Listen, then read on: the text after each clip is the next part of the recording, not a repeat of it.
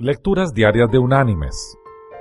La lectura de hoy es de la carta enviada por el apóstol Pablo a la iglesia en Roma, capítulo 10, versículos 9 y 10, que dice, Si confiesas con tu boca que Jesús es el Señor, y crees en tu corazón que Dios lo levantó de entre los muertos, serás salvo porque con el corazón se cree para justicia, pero con la boca se confiesa para salvación. Y la reflexión de este día se llama Lee Iacocca.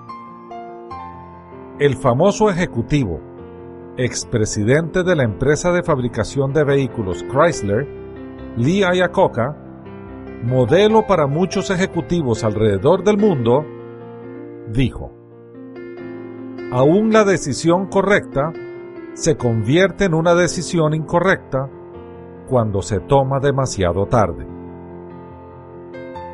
Mis queridos hermanos y amigos, este refrán aplica para todo en nuestra vida.